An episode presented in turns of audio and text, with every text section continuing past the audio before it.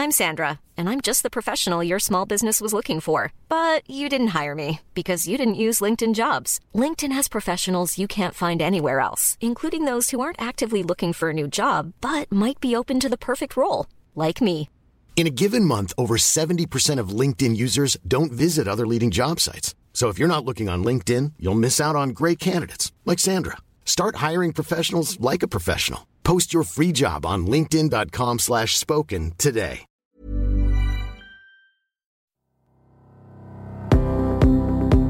Hello, ito po si Robbie Alampay, pumapodcast mula sa Quezon City. Kasama po natin si Attorney Ted De, former Supreme Court spokesperson, now back teaching at the UP College of Law. And sa TED Talks, Ted De talks on all things law and government.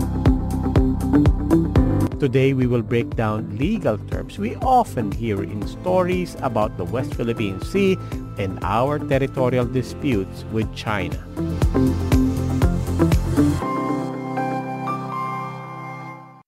Okay, Ted. So we're talking about all of these terms that have come up.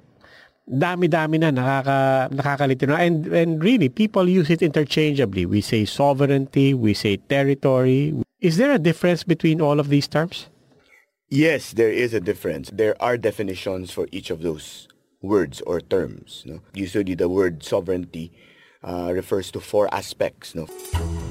First, a state that is sovereign has rights or power over a particular territory. Second is accountability and responsibility over a population. Third is uh, there are specific authority uh, constituted. And fourth is that other sovereign states recognize the state as sovereign. So, sovereignty basically pertains to legal authority of a state as constituted Okay. to govern. Hmm. But legal authority, meaning sovereignty, is a more nebulous, abstract term. It, in the sense that it doesn't refer to a physical thing. Yes, it doesn't refer to a physical thing, although one of the elements is territory. So that is physical. So for example, if a country splits into two uh, as a result, let's say, of a civil war, one of those two subdivisions later on is recognized as a sovereign state, then it has to have these four elements. Hmm. So the sovereign refers to basically the leadership. I mean, for lack of a better term, it refers to the recognized ruler. It could refer to a king. It could refer to a government. It could even refer to people. That's what the Constitution says, that sovereignty resides in the people and all governmental authority emanates from them. So that's the essence of our uh, setup, that the people own sovereignty. And the reason why government is there is because the people constituted the government. Okay. So that brings us to the second term, territory. What is territory now relative to sovereignty? Well, territory is of course a specific area as defined by an organic act, a constitution, or any similar basic or fundamental law of a particular state which has sovereignty. Territory is again one element of sovereignty because the sovereignty extends only to that territory. Beyond that territory, the sovereign cannot claim uh, any hold or any authority. So, for example, in the Philippines, our constitution defines what is the national territory.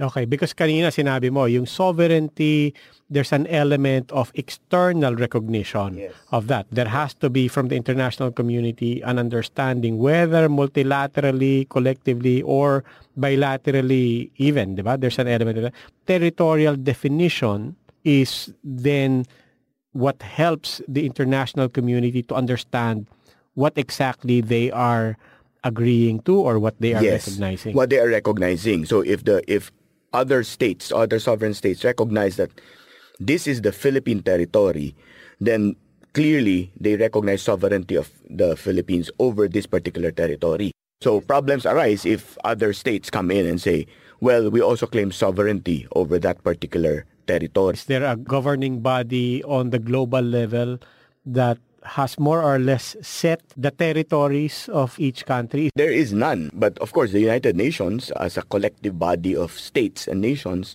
the United Nations recognizes mutual sovereignty. Each state member of the United Nations is sovereign in itself. That's one of the strongest points, but that's also one of the weakest points of the UN.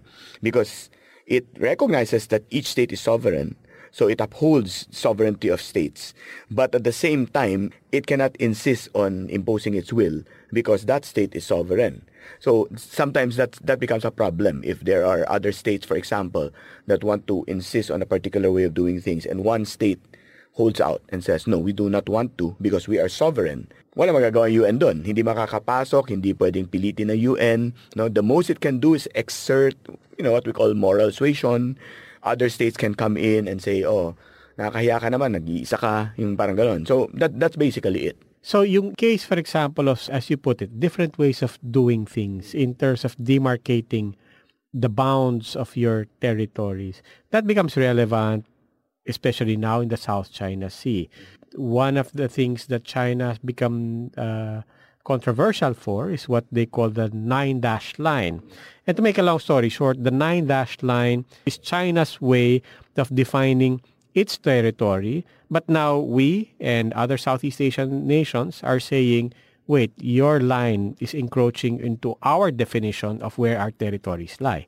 Yes, and that was precisely the point of the case that the Philippines brought against China to have the nine dash line declared as uh, non existent and not as a basis for its supposed historical claim. And the arbitral tribunal upheld the claim of the Philippines, saying that China's nine dash line has no basis. The Philippines welcomes the issuance today, 12 July 2016, of the award by the Arbitral Tribunal constituted by the Permanent Court of Arbitration under Annex 7 of the 1982 United Nations Convention on the Law of the Sea, or UNCLOS, on the arbitration proceedings initiated by the Philippines with regard to the South China Sea. The Philippines strongly affirms its respect for this milestone decision as an important contribution to ongoing efforts in addressing disputes in the South China Sea. That was former Foreign Affairs Secretary Perfecto Yasay delivering the country's response to the tribunal court's ruling back in 2016. One thing I'm curious about, you lawyers have also inserted the word rights into certain terms. For example, territory becomes territorial rights, di ba? Uh, sovereignty becomes sovereign rights. When I append the term rights, this, is that necessary or are you just trying to be fancy about the same thing? No, we're not trying to be fancy. There are meanings to that. For example, under the UNCLOS, United Nations uh, Convention on the Law of the Sea, in the UNCLOS, sovereign rights is a term that is used to denote the privileges of a state within a defined area of the sea called the Exclusive Economic Zone or the EEZ. So, meron kang karapatan na gamitin, uh, i-exploit, no, linangin yung mga resources doon, pero hindi ibig sabihin ikaw ang nagmamay-ari nun. Hindi po teritoryo yan. We only have sovereign rights. Sovereign rights means exclusive right to explore and exploit. That was Harry Roque differentiating the term sovereignty and sovereign rights back in 2017. Okay, let's put that into the context of the EEZ because that is another term that people have uh, are familiar with, but they don't necessarily understand. The exclusive economic zone. There is a math formula for this, di ba? Yes, it is 200 nautical miles from the baselines from which the territorial sea is measured. So yung dulo ng ating baseline, you extend 200 nautical miles. Yun yung EEZ. Now, the baseline is not one point. It goes all around the, all our islands. So if you were to imagine, let's say, drawing an outline around uh, the Philippine maps, you, you measure 200 nautical miles all around. That's our exclusive economic zone. Yes. But we got into this discussion because you were you were saying my distinction dyan, no? That is your exclusive economic zone as recognized by the international community and you have sovereign rights over what is within that exclusive economic zone. Millions of people have lost weight with personalized plans from Noom, like Evan, who can't stand salads and still lost 50 pounds. Salads, generally, for most people, are the easy button, right? For me, that wasn't an option. I never really was a salad guy. That's just not who I am. But Noom worked for me. Get your personalized plan today at Noom.com. Real Noom user compensated to provide their story. In four weeks, the typical Noom user can expect to lose one to two pounds per week. Individual results may vary. Hiring for your small business? If you're not looking for professionals on LinkedIn, you're looking in the wrong place. That's like looking for your car keys in a fish tank.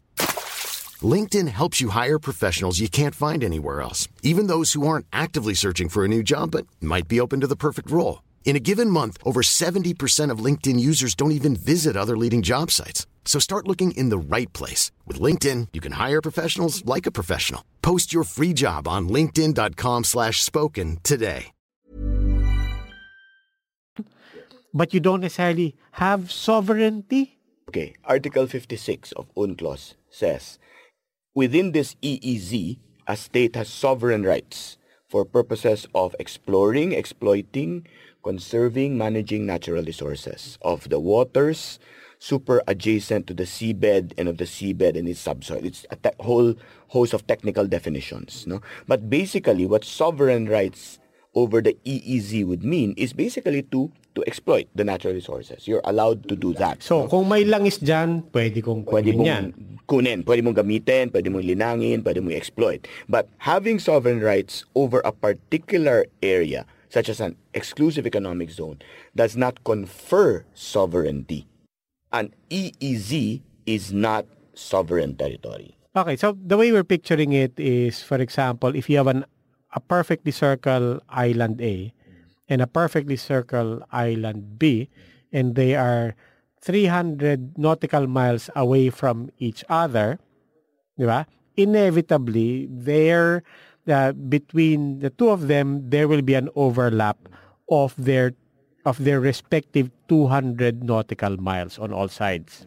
Yes, but that's the reason why it's called the exclusive economic zone. Within that zone, ikaw yun. Yung overlap, yan ang pag-aawayan. Okay. And therefore, the, the, if the EEZ is calculated on the basis of your farthest point, then that's why every island becomes important because every island to the east, to the north, to the south, and to the west basically extends your EEZ by another 200 nautical miles. Tama yun. So even yung definition, no, very technical na to, yung definition mga rocks and everything, ano yan, ah, binibilang yan to see if it can create an EEZ. Kasi pwede mong i-extend talaga siya.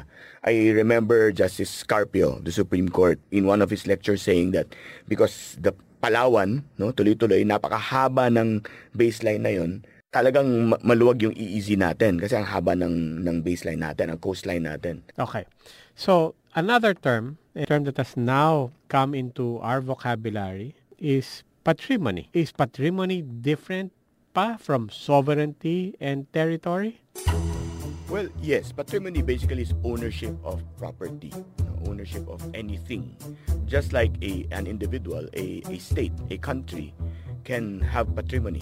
For example, context of the Philippines, all natural resources are part of the patrimony of the state. The state owns the natural resources and no private person can actually own it unless the state grants that private person the right to own those resources. Now we get into this discussion because in the same way that you append rights to sovereignty, people have also appended and made a distinction on patrimonial assets. What does patrimonial assets refer to? Okay, let me go to three provisions of the Civil Code first to explain that. Now, f- Articles 419, 420, 421. 419 defines property as either being of public dominion or of, a, or of private ownership. So it defines property based on ownership. It's either public or private. And then under Article 420, it specifies which are publicly owned. Public dominion would be those intended for public use such as roads, canals, rivers, etc., etc., including banks, shores, and others of similar character. Then pangalawa, those which belong to the state, which uh, with, without being for public use, but are intended for some public service. Okay, yun yung public dominion.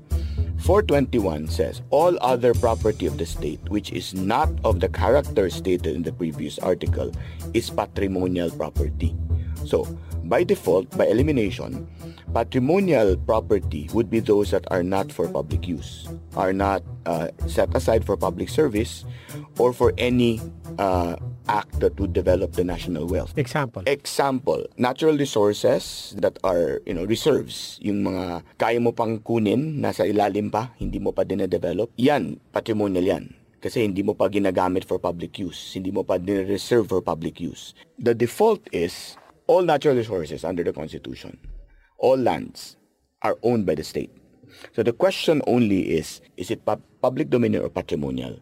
For patrimonial uh, assets, a law has to declare it as patrimonial because it's not being used for, for public use. By, or, by patrimonial, you mean this is for ownership. this is for ownership. Well, it's owned. It's owned by the state. It's owned by the state. Uh, so we start from the assumption um, that all land in the Philippines is owned by the state. yes. Ba? Yes. And then it will now be, you will need a law to declare specific areas as for Patrimonial. Patrimonial assets. for patrimonial assets. Now, patrimonial assets basically says, pagmamayari yan ng Estado at bukod doon, we recognize na merong pwedeng gamitin dyan. Pwede mo ibenta. Ah, pwedeng Pwede, ibenta. pwede, pwede mo ibenta. Kasi it's, you know, it's like anything. Because you're not using it for the public use. Ah. So, pwede mo ibenta. Oh, so that's that's where it's it's the state is basically behaving as you said like a private owner. As a private owner, Pwedeng yes. mag-buy and sell. Yes. Now the other side doon sa patrimonial asset na pwedeng ibenta is the no. Uh, if it's not patrimonial it, if it's not patrimonial, then it's public dominion. Okay, no, yun, public hindi mo dominion. pwedeng, hindi mo pwedeng i-ano yun, ibenta yun. Hmm. Kasi it's really intended for public use. So, for example, uh, there are lands that cannot be what what we call alienated or disposed of. No? Kasi those are for public use. yung patrimonial asset is that the same as alienable and disposable? Well, es- essentially, yes. It would have to be patrimonial, yes. Okay, so That's why there is a law that must say alienable and disposable na yan. Ah, I see. Okay. Ngayon, kung hindi, it is for public, it is public dominion. Yes, for example, uh, you know, mga forest reserve, mga ganun, hindi mo pwede ibenta yan.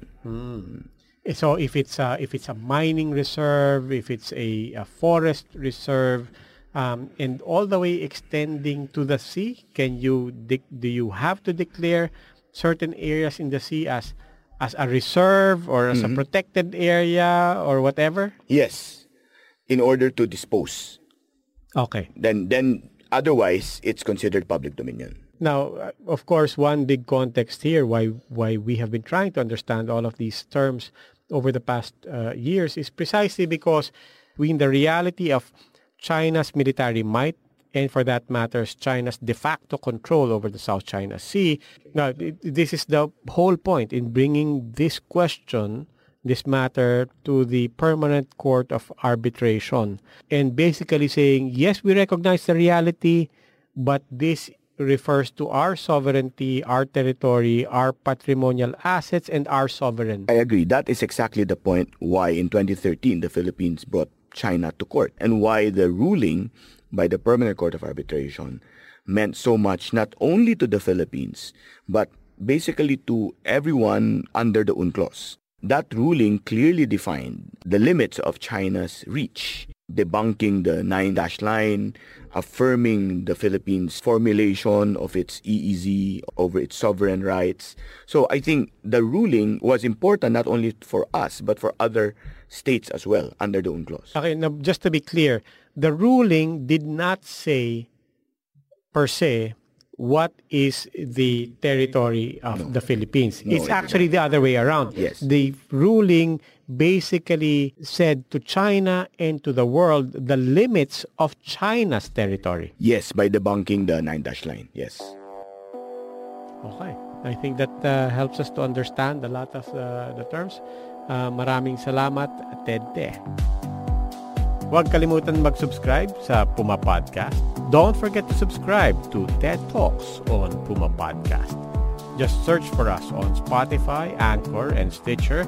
Ako po si Robbie Alampay. This episode was produced by Katrina Ventura and edited by Nico Bolante.